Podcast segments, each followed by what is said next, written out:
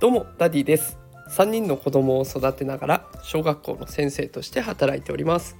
このテクラジでは AI や NFT といった最新のテクノロジーについての情報を毎日お届けしております。さあ今日のテーマは急募子どもたちにチャット GPT を体験させたいというテーマでお送りしていきます、え今日はですね、まあ、3連休初日ということでいろんな方のねお知恵を拝借できたらなと思っております、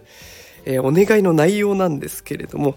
クラス受け持っているクラスの子どもたちにチャット GPT を体験させたいというお願いなんですね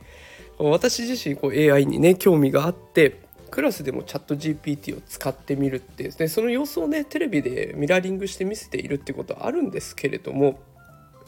これ子どもたちね興味かなり持ってくれてはいるものの子どもたちが使えるっていう状況にはなってないんですね。でこれどうしてかっていうと1つ目はアカウントが作成できない。チャット GPT を使うためのアカウント、まあ、メールアドレスがないのでアカウントが作成できないんですね。でそれとあとはチャット GPT そのものの年齢制限に引っかかっちゃうというとこなんですね。でこの2つ何かねこう解決できないかなと思っていた時に教室に AppleTV が導入されたんですね。でこのテレビ画面でアプリを操作すれば私も見ているからチャット GPT がね少しだけ自由に使えるんじゃないかなと。ね、大人の監視下のもとでやってるので大丈夫なんじゃないかなということで使おうと思ったんですがああの Apple TV って他のね、えー、iPhone とかあと MacBook とか Mac とかの、えー、OS と違って TBOS っていうやつなのでまあちょっとねそこに対応するチャット GPT っていうのが存在しなかったんですね。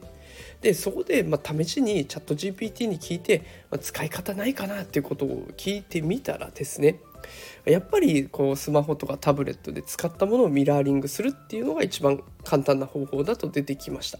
で続いては Web ブラウザブラウザを通じて使用していくっていうのはどうかなと。ねまあ、ただブラウザを使用していくって言ってもね結局アカウントが取れないので子どもたちは使えないで結局ミラーリングすることになって今までと変わんないんですね。で最後に出てきた方法がカスタムアプリケーションの開発ということでアプリを開発してみたらどうかと言われたんです。でアプリの開発かやったことないなと思ってちょっと興味が出て調べてみました。チャット GPT に聞いてみたんですけれども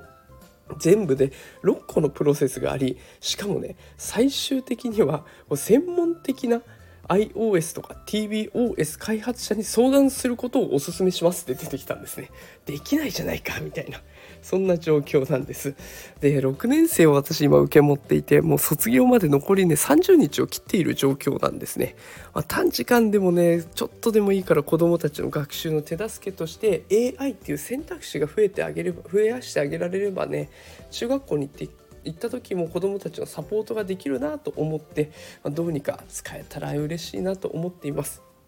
まあ、あの理想で言えば子どもたちが自由にチャット GPT みたいなサービスを使える状態に持っていきたい。え、ただ倫理面不安はあるので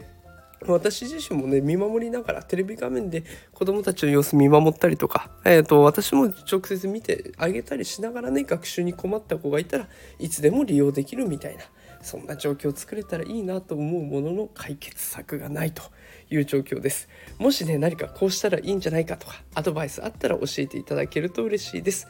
さあということで今日は、えー、チャット GPT を使わせてあげたいけどどうしたらいいか教えてくださいという内容でお届けさせていただきました、えー、今日も最後まで聞いてくださりありがとうございます。毎朝6時から AI、NFT 情報を発信しておりますのでよかったらまた聞きに来てください。それでは素敵な3連休をお過ごしください。働くパパママを応援するダディがお送りしました。それではまた明日。